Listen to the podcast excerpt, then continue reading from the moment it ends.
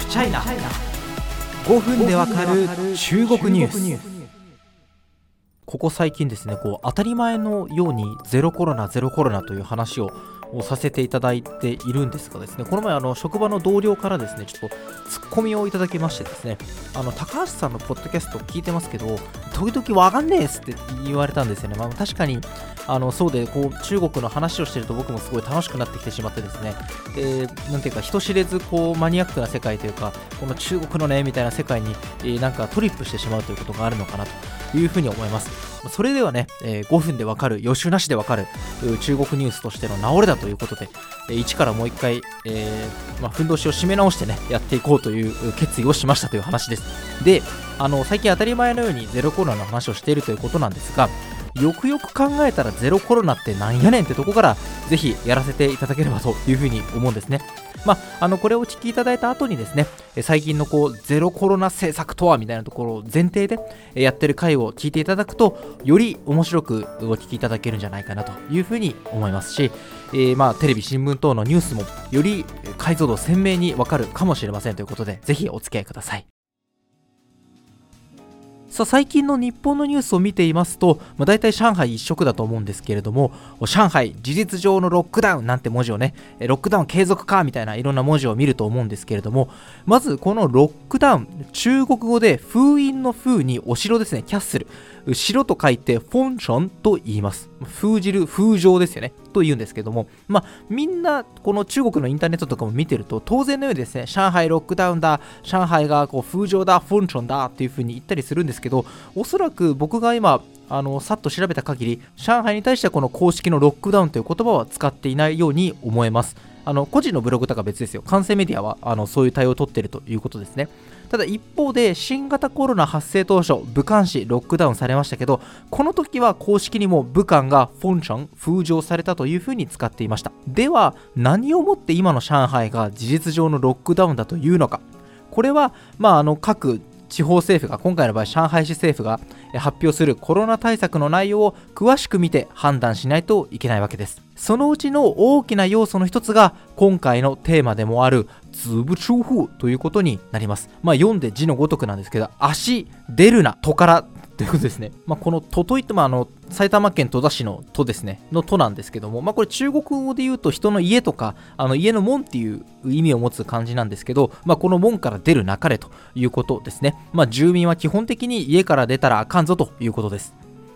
もちろんこの状況というのはまちまちで、例えばその ピーシーアール 検査のためにマンションから出てきてくださいとか、あのマンションの住民が一緒に野菜とか共同購入、昔の生協みたいにですね買った場合に受け取りとか、まあ、どこまで厳密かっていうのは少し言い切れないと思うんですけれども、いずれにせよあの普段と同じような自由な出歩きはできませんというような状態です。そしてこれをやる限り、まあ、付随する効果として、えー、医療とかデリバリーなどを除き都市機能は大幅に麻痺しますから、事実上のロックダウンと見なすこともできるわけです。さあ、ポイントとしてえなんでこれをやってるのかということですよね。日本ではもう外出しちゃダメですよなんてコロナ対策は今基本的にやってないわけです。一番激しくて自粛だったわけですからね。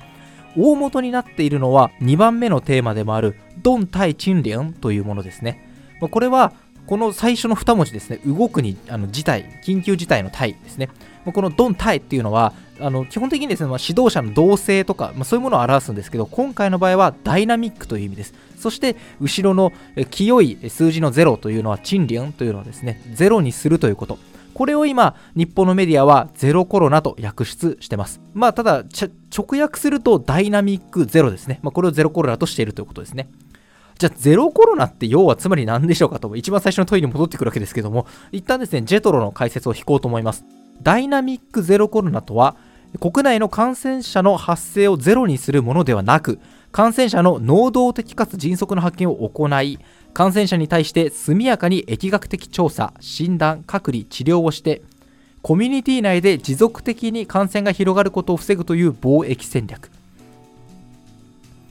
つまり、感染経路をゼロにする戦略と見た方が良さそうです。私ウイルスに対しては全くの素人ですけれども、まあ、ウイルスと人が何らかの方法で接触することで、まあ、感染のリスクが生じるわけですから、その経路を断とうということですね。まあ、具体的にはどういうことかというと、中国って今行くのすごい大変じゃないですか。もう行く前に何度も ピーシーアール 検査とかをして、入ってもいっかげつぐらい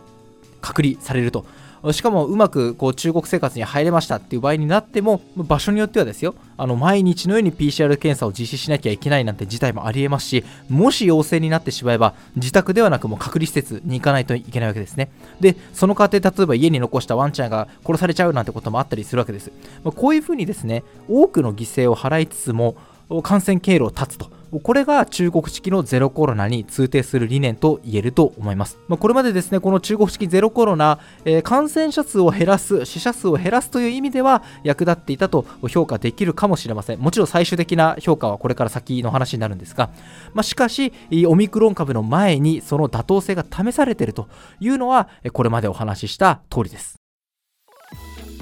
どこまでちゃんとお話できたかちょっとまあ自信はないんですけれども、まあ、やっぱりゼロコロナっていうのはですね、こうじゅうねんにじゅうねんさんじゅうねん経ってコロナが過去のものになった時に、じゃあ中国ってどうだったんだっけって振り返る時に間違いなくキーワードになってくると、これは断言してもいいと思います。ゼロコロナが感染者数を減らすという意味では、まあ、一時期機能していたわけで、その時はゼロコロナやってるから中国みたいな専制国家がやっぱりいいんじゃん、民主主義国家は意思決定が遅れるから新新興感染症が出てきた時に脆いよねみたいな議論はあったわけです。もちろんこれには反対の意見もあるのでこれが正しいとは思わないんですけれども、まあ、ただいずれにしろこのゼロコロナの有無だったり、まあ、それを続けるやめられる市民の声がどの程度反映されるかなどはですね、まあ、政治体制とどうしてもこう結びついている部分というのは切っても切り離せない要素というのは絶対にあると思うんですね。